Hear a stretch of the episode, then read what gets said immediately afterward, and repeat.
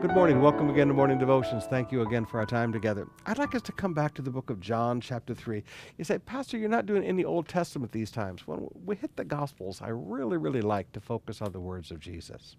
John chapter 3, Jesus says, beginning in verse, oh, verse 19, And this is the judgment. The light has come into the world, and people love darkness rather than the light because their works were evil. For everyone who does wicked things hates the light and does not come to the light, lest his work should be exposed. But whoever does what is true comes to the light, so that it may be clearly seen that his works have been carried out in God. People always want to know why don't people come to the light? Well, three reasons, Jesus said. Number one, people don't come to the light because they love darkness. They love their sin. There, they, there are people that you just got to understand. They love their sin. They love their sexual immorality. They love their alcoholism. They love their drugs. They love their marijuana. They love their lying and cheating and stealing. They love their corrupt business. They love it. They love darkness, so they refuse to come to the light. Second reason, because they're doing wickedness.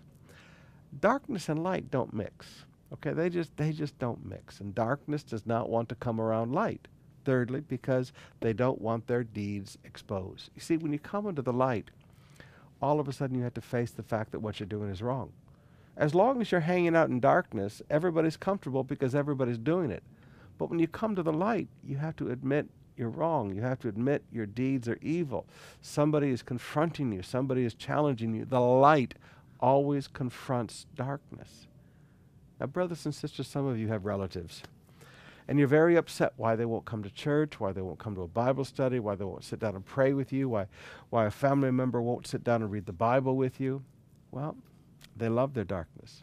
They're doing wickedness, and they don't want to be confronted about their wickedness. You say, well, what do you do, Pastor? Pray for the Holy Spirit to convince them of their sin. See, it's not our job to convict people of their sin. Pray for the Holy Spirit to convict them of their sin. Pray for the Holy Spirit to touch their hearts. And then all of a sudden, you're going to find as hearts change, they want to come to the light.